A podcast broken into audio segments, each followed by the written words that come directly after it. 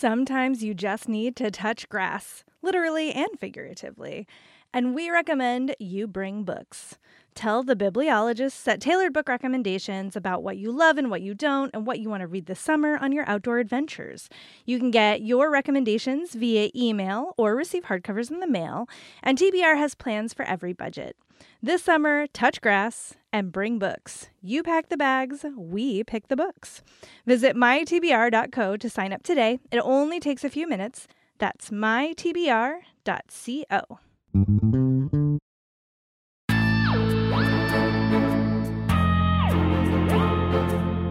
Welcome to SFF Yeah, a podcast dedicated to all things science fiction and fantasy. This is episode 128, and we're recording on April 29th. I am Sharifa Williams here with Jen Northington, and today we've decided that we wanted to talk about Station 11, the book and the adaptation, since we know a lot of you out there have probably watched it, have probably read it, and we are ready to have a talk, and we have some thoughts. Yeah, sure. It was one of my favorite adaptations, I think, of the past few years. I agree. I didn't know what to expect going in, but I was gripped the whole time. So. And it's interesting, too, because they did make a bunch of changes. Like, I didn't realize quite how many changes they made until we were putting in our notes. And I was like, oh, wow, they changed a lot of stuff.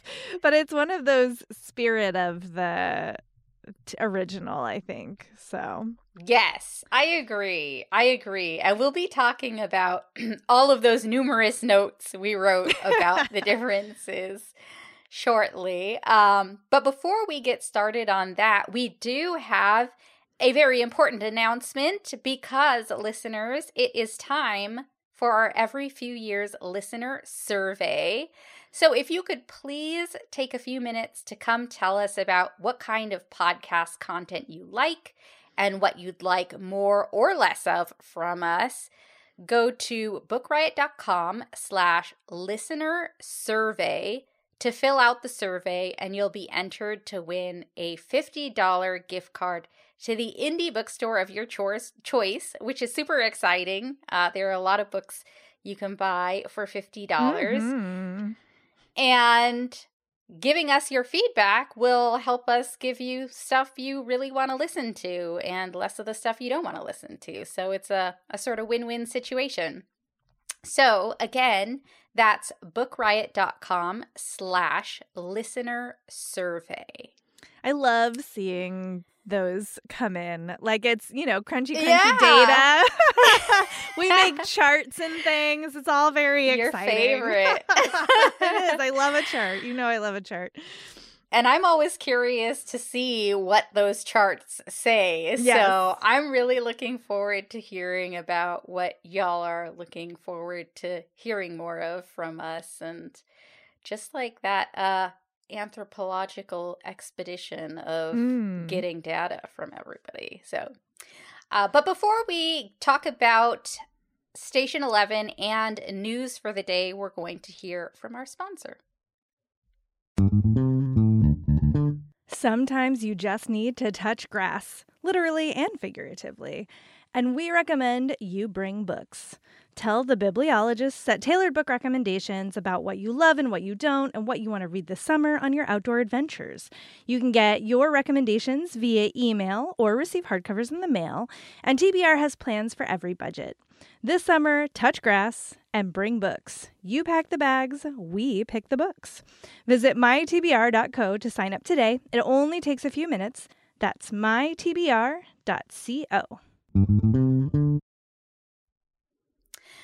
Okay, we are back, and I am going to kick us off with... I guess I'll kick us off with a deep dive, actually, because I found this really interesting, and I found this article from a while back while I was scrounging around for news, basically. So I didn't realize that this is actually an article from December of 2021, but I was so interested in hearing thoughts from Madeline Ashby writing for Wired about cyberpunk. And I know that we've had requests in the past to talk more about specific types of genres under the SFF and speculative umbrella. So this is a great sort of thoughtful piece on cyberpunk specifically, which a lot of you may know, whether or not you know it's cyberpunk, from books like Snow Crash and like Do Androids Dream of Electric Sheep and Blade Runner, those movies and books. But this goes into talking about some of those old classics and how cyberpunk needs to be reimagined and redeveloped for the modern era, specifically in that cyberpunk, especially when it started out, was talking about a kind of futuristic version of the world that is sort of becoming more and more our current reality. Mm. And so some of those ideas are becoming, it's like time to start sort of question how those old ideas and the technology of today and the way we think about movements of the day are colliding. And I thought this was interesting because it sort of made me think more about some of the great books that fit under the cyberpunk umbrella. Think about those books that are coming out today, and specifically about books by authors of color who are really imagining cyberpunk in a different way and taking that genre in new directions.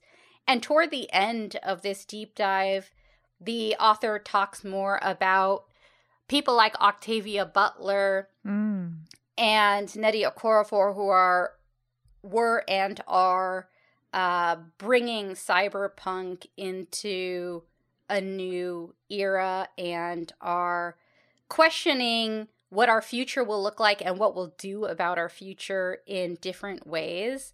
And it goes into talking about, you know, really big societal issues and shifts we're seeing today, and some legislation and politics that are happening, and the war of the human body, like battles about the human body, especially with Roe v. Wade coming up. So it gets into a lot. There are a lot of layers in this onion, and there are some points where I had questions about what cyberpunk is doing today and sort of wished for more books from that genre to come out that did ask new questions. But also it made me appreciate the books that are out now and are doing those things, again, specifically from authors of color. So I think that if you do have questions about cyberpunk as a genre, and if you want to explore what that subgenre did in the past and what it's doing now, and even the aesthetic of cyberpunk, which is a big thing that I probably knew more about in the past before I really got into cyberpunk books. Like cyberpunk fashion was a big thing, especially in the late 90s and early aughts. And there's this hilarious sort of chart, the Are You a Cyberpunk graphic that came out in 1993 that I took one look at and was like, wow, that is like super dated and a flash from the past. But I thought it was really hilarious. And there's a lot, like, I also want to link a recent post that came out on Book Riot that talks about some of the more recent cyberpunk books coming from publishers who are doing really interesting new things with the genre. So, yeah, I thought this was really interesting. It is really interesting. I didn't have time to really dig into it before we started recording, but I just skimming alone, there's so many interesting points that Ashby is making, and I am super curious to dive a little deeper into it. So thank you for floating that up. It's no time like the present to do a deep dive, I think. Yeah, even if it was from last year. Yeah, that's fine. It's everything old is new again, right? That's exactly. How that goes. All right. I oh gosh, I was like, oh, it's such a light news day, and I was like, oh, there's so many things I want to talk about. Let's talk about this Dune prequel news, which I'm still trying to wrap my head around, because like, did I know that this was happening, or did I forget, or did I not know? Anyway, y'all, there's a Dune prequel series happening at HBO Max. This is from Variety, reported on by Joe Otterson, and it's not just like they bought it, it's that they actually now have a director for the first two episodes. The series is titled Dune: the Sisterhood, and perhaps obviously, if you're familiar with Dune, it's going to follow it's about the founding of the Bene Gesserit, which is pretty intense, and it's set 10,000 years prior to the events. 10,000 years. I'm dying. So, I don't know, y'all. I really don't know. I guess apparently originally Villeneuve was supposed to direct the pilot for this, but his work on Dune Part 2, which we also didn't know we were getting until Dune Part 1 was here, is going to prevent him, which I, quite frankly, am not sad about. I did not think that the female characters in the Dune movie got as much screen time or as much impact as I wanted them to, and I was unsurprised by that, quite frankly, given what else I've seen of Villeneuve's work. So, it was an enjoyable movie, but I had a lot of nitpicks about it, as you know, if you listen to our Adaptation Nation episode about it. Rank, I'm not familiar with. He has worked on Chernobyl, Vikings, Bloodline, Breaking Bad, Walking Dead. Clearly he's done a lot of stuff. I don't know much about his work in terms of, working with female representation specifically. I was happy to see that a woman is the writer, showrunner, and executive producer, Diane Ademujan, who I need to look up and learn more about. But yeah, it's I have 6 million feelings about this. I'm interested, but I'm nervous. I don't know. I guess if anybody is gonna spend HBO Max, as we're going to talk about later, has been doing a good job with adaptations and sci-fi fantasy properties, obviously. I mean, Game of Thrones. Yes. Although, again, not without issues. So, yes. I said, I feel 6 million different ways about this. But this is happening. So here we are. Yeah, I didn't know about this either until you linked the story in the notes. And I guess it comes as no surprise, since we've been hearing so much about Dune the movie, it's easy for other news to get buried. And also, it does seem like this is happening a lot, especially with these bigger epic stories when they get an adaptation these days, because of the availability of streaming platforms, it feels like it's very easy for them to spin it up into multiple projects for TV and film. So I guess I'm not surprised. I'm interested to see how they reimagine this story, and I am also happy to hear that there is a woman showrunner, because I was about to have some side eye just seeing the director in the first part of it. But I think that this is that part of the story specifically with Dune is very interesting to me. Yeah. I have never read the book myself, but when I watched the very old, very dated adaptation as a kid, they in particular were fascinating to me. So curious to see where they take this story. Yeah, it's going to be interesting. So we'll keep an eye on it.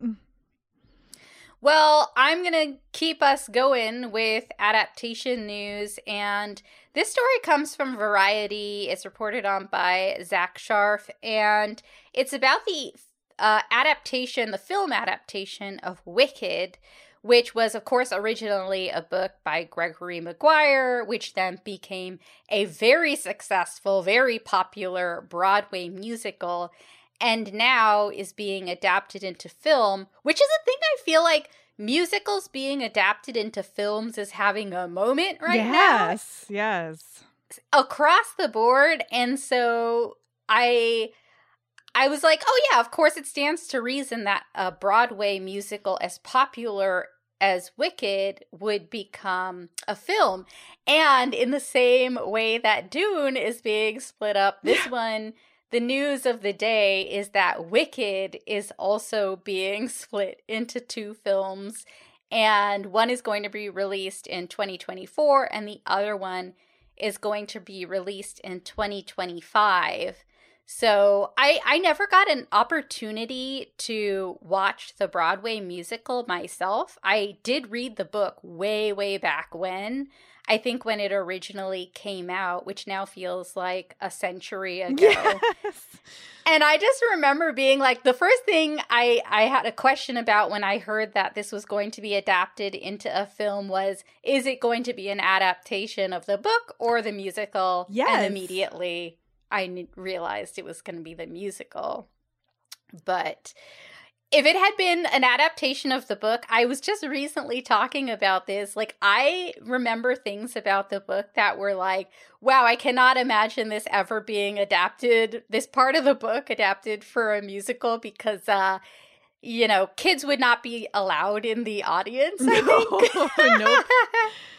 No. There was a moment, so I kind of, sort of, was having some wishful thinking that it was going to be an adaptation of the book, just because I'm like, I wonder how many people actually know about some of the elements of this story. But I think people will probably enjoy watching the musical version of it, which is going to star Ariana Grande and Cynthia Erivo, who are going to play Glinda and Elphaba, respectively. So, and I am glad to see that they are, you know, making the cast diverse as far as I can tell from these two. I don't know anything about the rest of the cast, but from these two actors. Actually, Cynthia Erivo specifically is the only one. I don't know anything about Ariana Grande, so I'm not that new and cool and pop culturally educated. Well, you know, that was one of the first things that I was like, I mean, I don't, because I haven't seen the musical either, I have no idea if it makes sense to turn it into two movies or not. I have seen some commentary from other people who are very confused about this choice. So like, I defer to the experts on whether or not splitting it into two is a good or a bad move. I was a little more startled by, the side-by-sideness. Ooh, I just knocked over my water bottle. Oh my God. Gesticulating so dramatically. I was more surprised by the side-by-sideness of Cynthia Erivo and Ariana Grande. Like, they are sort of different, like, in terms of history in music. Like, obviously, Ariana Grande is a very talented pop musician, and Cynthia Erivo is a very talented Broadway and actress, person. And I'm guessing that this is like a move to try to appeal to different demographics at the same time. Yeah. I'm super curious how that's going to play out. Gonna be real interesting. But I love Erivo's work, so I'm actually extremely tempted, I will say, in a way that I'm like, I'm sure I would like the musical, but because I know that like they have taken the book and made it family friendly, I'm less interested.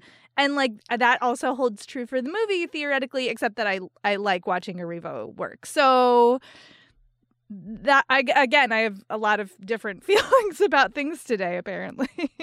Yeah, lots of conflicting feelings. I think that adaptations brings that out in people a lot of the time, more often than not, I would say. I think that's probably right. Yeah, well, in non-adaptation news, I just thought this was like a story ripped out of a book. Excuse me. South Korea is building a floating city. This is from Newsweek, reported on by Soo Kim. And I was like, did I know about this already? I can't remember, but I certainly did not know this many details. So there is a whole plan for the world's first floating city. It will be set in the port city of Busan and in South Korea.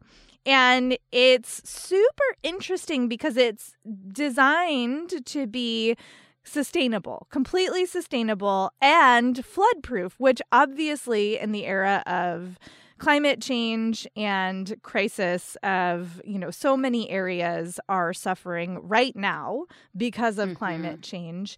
And it makes tons of sense, right? To, when I think about like, oh, right, we need a city that can survive rising coastlines and, you know, tsunamis or whatever. Although it doesn't say if this is tsunami proof, so who knows. But it's a super interesting concept, and it's actually a partnership between UN Habitat, the city of Busan, and Oceanics, which is apparently a sustainable design firm out of New York. And so there's lots of interesting details, like it's going to be coated in this special like bio-rock material, and it's like a zero waste, and the design, you know, mock-ups are really interesting. It's 3 platforms connected by different things, and they have all these ideas about like how people will, you know, live on it. And I just thought it was really interesting and really, I will, like, it's the kind of thing that I want to be hopeful about, because we do need new solutions to housing. Housing is a huge issue around the world, in our country and other countries, and sustainability, obviously, also huge. And like we were saying, like rising coastlines, like people need places to live. And we do not have the same access to land that we have had in the past. So I will be following this. It's probably, they're expecting construction to take 2 years, which I think is like very ambitious, knowing what I know about smaller scale construction. Not likely to be completed before 2025. You know, I would bet it takes longer than that if I was betting on it. But I really am hopeful to see news like this coming out, and I really have my fingers crossed for everybody involved that it is sustainable, that it is accessible, and that people can actually afford to live there who need housing, and that it, you know, does what it's supposed to do. Yeah, I could absolutely envision a hope punk novel set on a floating city. I've read that book. Like, I've read it. I think it's I love these stories where, you know, sci-fi and reality meet, and I'm so curious about how they are going to, like, the accessibility issue was my first question. Like, who's actually going to have access to this floating city? What's that going to look like? Is it going to be a massive tourist trap or what? Right. But it's still, like, putting aside my skepticism and things like that, it's really interesting, and it does give me some hope for our future. Yeah. Well, that was a nice way to end our news segment. So before we get started talking about Station 11, the adaptation, and the book, we're going to hear from another sponsor. And we're back. Yes. So we're going to, I actually made notes so we would do this in the right order this time. We're going to do a brief overview of Station 11 for those of you who have not read or watched it. We'll talk a little bit about how we came to the book, which, because we have very different stories about that. And then we'll dig into the spoilery adaptation discussion. So I was astonished to discover that Station 11 came out in 2014, which is the 8th years ago. Like, what? And I think I read it in a galley. So it has been a solid 8 years since I read this book. But obviously, I mean, maybe not obviously, it did make a huge splash when it came out. It was, you know, everybody was talking about it. Everybody was reading it for good reason. It is the story that takes place in 2 timelines.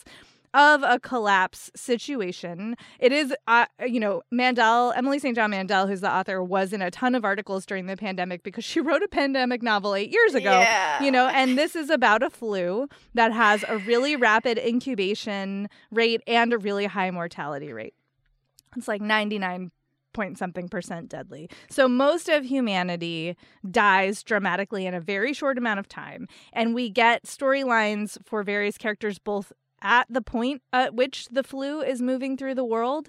And then I believe it's, is it like 10 a decade later, or is it even, 15 years later, excuse me, into the future, when, you know, civilization is sort of trying to reestablish itself. People have made things work, and we follow, this is the best part of the book, quite frankly, this traveling symphony. It's a theater troupe that has, you know, survival is insufficient written on the side of their caravan.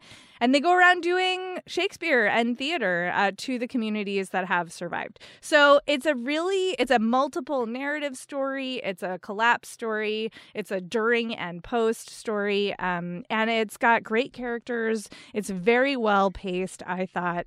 I was going to try to reread it before we recorded this episode, but my partner was like, I want to read it too. And so now we're reading it on a group schedule. So I've only actually read the first 50 pages at this point. So I have not. But so yeah, so my most recent reading of the whole book was 8 years ago, but you read it much more recently. Yeah, I want to say it was time.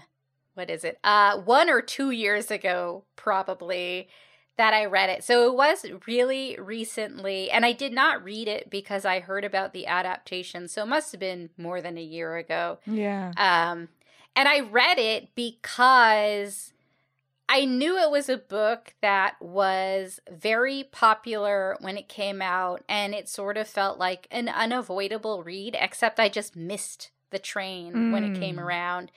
And one day, I think I just had a copy that I'd purchased from Powell's back in Portland, and it had always just sort of sat on my shelf, and I kept looking at it and being like, one day I should read it.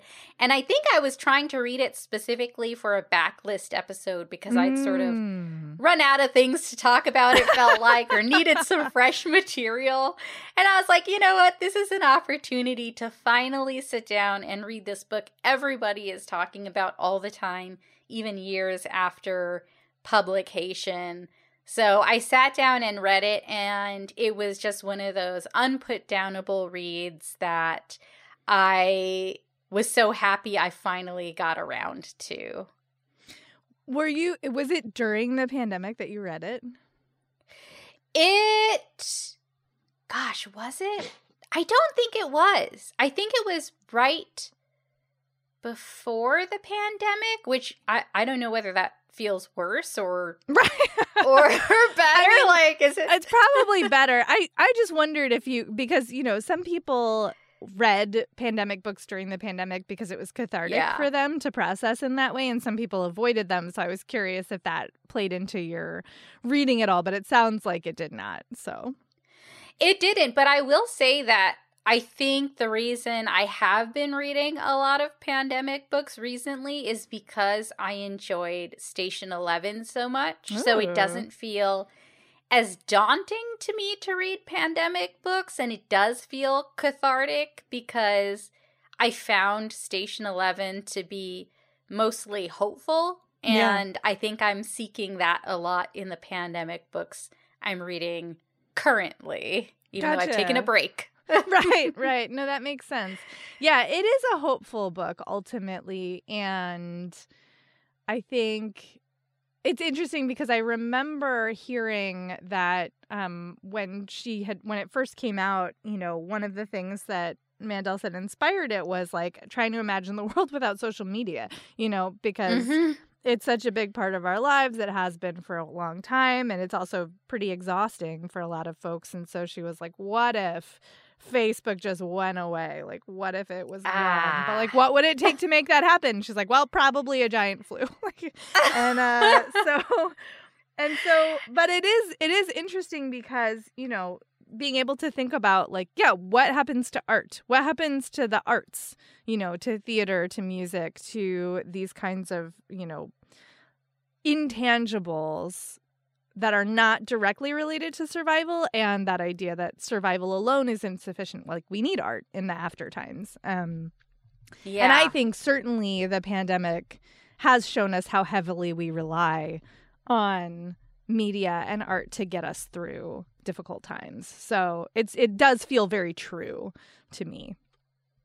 Yeah, I absolutely agree with everything you said. And I think that a lot of the hopefulness of this story does come from, you know, the traveling symphony, because there are these people in this, kind of shattered world, these survivors who are bringing that magic and the hope that art can inspire to people in all sorts of situations. So there's a lot of, I think a lot of people, when they come away from reading this book, the traveling symphony stays with them. Yes. That was true for me, at least. Yeah, for sure, for sure.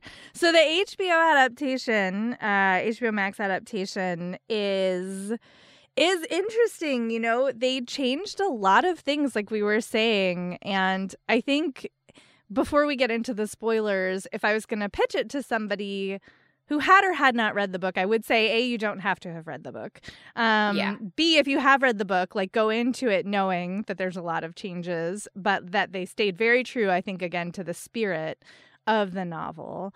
And I actually really liked some of the changes that they made. I thought they did really strong things for the character development. I will say that there is... that, like, you know, the show in particular is very representative, you know, racially, and it has queerness on the screen, but it does have issues with ableism that were also different, but also in the book. And I've got a link to a great article on Salon from Allison Stein discussing that, and we might talk about that a little bit more in the discussion. But that's my, like, you know, pitch. Like, with caveats, I think it's really good. Yeah, I think that's correct. And I'm very glad I went into the adaptation not thinking it was going to be the same as the book. And I think the previews, like the trailers, did a good job of, like, informing me of that. So... Yeah. So, okay, so let's get into spoiler territory. Yeah. They really start right away in that first episode because... you know, our main characters, like two of our main characters, right, Jeevan and Kirsten, they meet in the book. I did get to this part of the book. They meet at the play where Arthur Leander dies of a heart attack. But Jeevan doesn't bring her back with him to Frank's apartment. She in the book, she goes off on her own to, you know, meet up with her parents. Yeah, I knew that was the part of the trailer that really tipped me off that this was going to be different. And I remember being in, like, our staff Slack being like, oh, they changed a big thing there because I saw them, like, together still. And I was like, wait a second, this scene where Jeevan is in the grocery store, Kirsten isn't with him. Right. And so I was like, what's going on there? But yeah, they have a very brief meeting on stage after Jeevan goes up to try to save Arthur, and then Kirsten is sort of, you know, shuffled off by the wrangler, by the person who takes care of the kids who perform. And that's that, even though Kirsten's story goes on and so does Jeevan's, like, her story isn't linked indelibly to Jeevan's in the way it is in the adaptation. And in the adaptation, her relationship with Jeevan is a huge part of her whole story.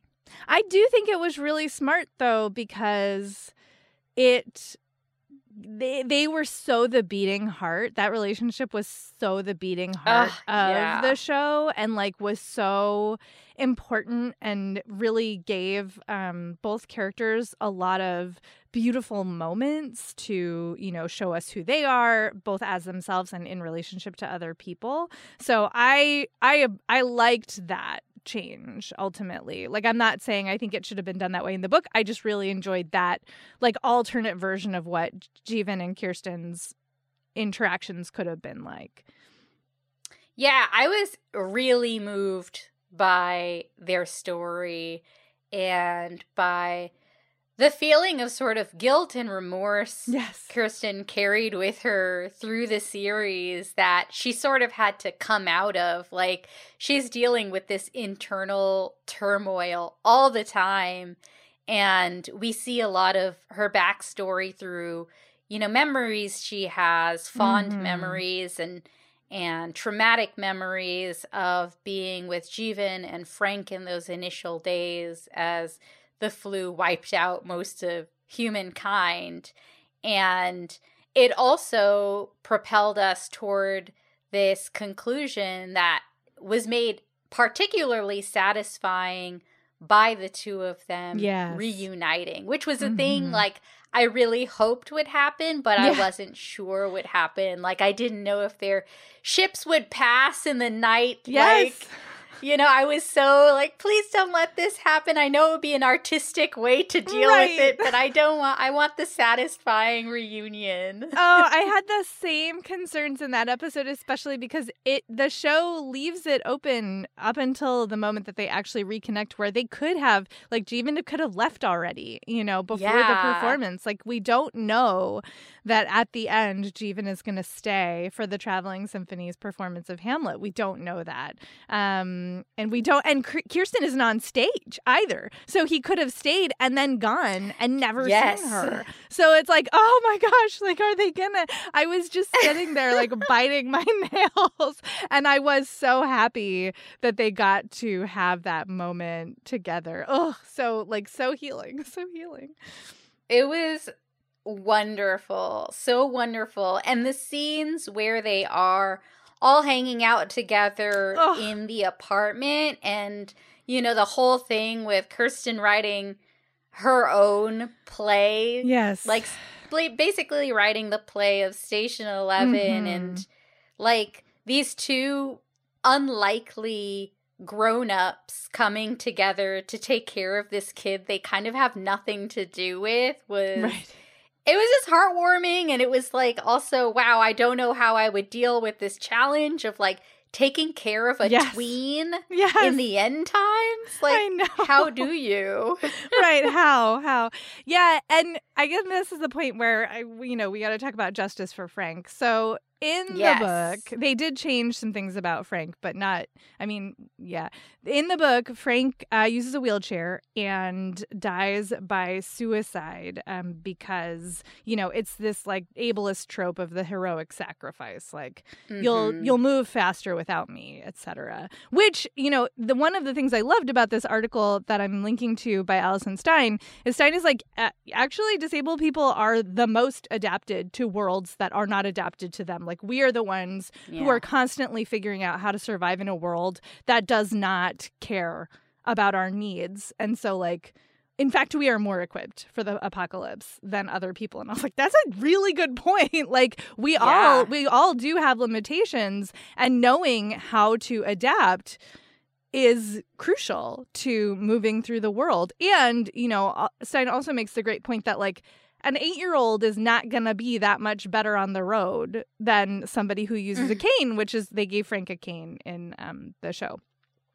So it's and in the show, Frank is killed by a brigand who invades the apartment. And I agree with Stein that it was a very, like, it felt, again, very heroic sacrifice, leaning into that ableist trope.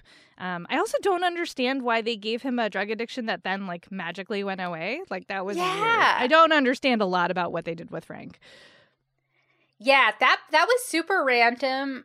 I don't know if it was some sort of weird, not great callback to the original I didn't understand the addiction to the point where I was like, was I misremembering that whole, like, very brief scene of like Jeevan seeing drugs in a drawer or something, or was I like, did I misinterpret that? But when I read it in this article you linked, I was like, I knew that was weird. Like, why did they include that? And I also thought, you know, like, I wondered before I started watching what they would do with Frank, because reading Station 11 a couple years ago, having read a lot about, you know, disability justice and coming to that part of the story, I remember cringing and being like, this is not good.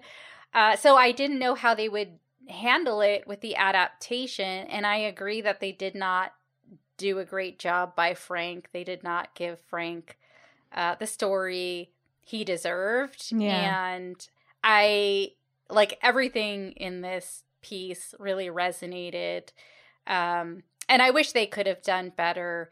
And there were all sorts of things where I could see, like, the way they directed it, thinking because they had you know, included Kirsten in Jeevan's life in a very specific way. And he did take care of her in these end times. And as they're out in this isolated cabin, like, of course it would look bad if they let the story of Frank dying by suicide happen, and it still looks bad as they adapted it too. Yeah, like, yeah, they could have done it differently and in a more representative slash interesting slash good storytelling way. Like, it's just not great storytelling, I think, on top of it being ableist. Yeah, yeah, and this piece also brought up one of my favorite Frank scenes, though, which is the moment where he raps. Yes! It's such a good moment. Oh my gosh. And actually, Frank and Kirsten's interactions were some of, like, obviously the Jeevan-Kirsten relationship is really important, but Frank and Kirsten, the way that they understand each other, because they are both creative, like, artistic minds. Oh, it was just like, oh God, it's just so there was so much potential there. And I, you know, anyway, it's a missed opportunity. Yeah. It's a real missed opportunity on several levels. Can we talk about the other thing that was the most confusing about this, which is the prophet? Yes. Can we talk about the changes to the prophet? We have to talk about it. So in the show, right, we get a sort of less evil prophet, sort of. Like, it's very confusing what they did with the prophet, because he is recruiting children. He's stealing children instead of grown-ups, first of all, and, like, brainwashing them in this weird cult of Station 11. And there's a point at which, after Kirsten has interacted with the prophet and tried to kill him, and he doesn't die, a bunch of the kids come after the grown-ups with landmines and, like, die in explosions. Yes. And it was like, my partner and I talked about this a bunch. It was extremely unclear to me. I think that the implication was that because he was injured, he was not in charge in that moment, and it was one of the other children who organized that. But I actually don't know if that's true, and I don't understand the whole, like, they give Tyler this very redemptive arc, and I don't know how I feel about it, because it was so unclear to me how they were managing that child kidnapping cult situation. Yeah, I never was able to figure it out, and because of that, I sort of never got to the place where I was questioning that the prophet wasn't behind the kids, you know, playing martyr, just because I didn't have a discussion about it or anything. It was 100% just living in my head as like he can't possibly have a redemption after this. Like, how are they ever going to explain it? And they never did. And he just sort of did have this, you know, mother-son storyline of being reunited and feeling like he had been cast out and neglected. And he didn't, even though I thought that he was sinister in the adaptation, they didn't make him as sinister and as mysterious as they did, as Mandel made him in the book, because he's super horrible in the book. Like, next level, he cannot ever be redeemed. No. And I didn't think he could be redeemed in the adaptation either, which is like, I was just like left with a weird feeling about his character and his storyline, and then Kirsten's relationship with him, and how they sort of became, like, not friends, but, you know, accomplices? Like, what? How does that make sense? I really think that they just miffed the delivery of the excusing him from the landmine situation, because there's a conversation where, when Kirsten finds him and he's, like, in the tower, and they bring her to him, and he's like, she's like, I should just finish the job. They sort of have a discussion about the landmines, and he says, when I was injured, somebody else told them different stories. And like that, I think, was meant to signal that he was not in charge of that. And then again, at the end, when the landmine thing recurs almost, he's already in the airport, but he does like set off a signal. So it's super, they really did not make it clear. And like the only reason I'm so stuck on it is because I have to believe that giving him a redemptive arc, they meant it to be clear that that wasn't his idea, but I don't think they did it. Or they have some weird ideas about redemption, which is also possible, I guess. I don't know.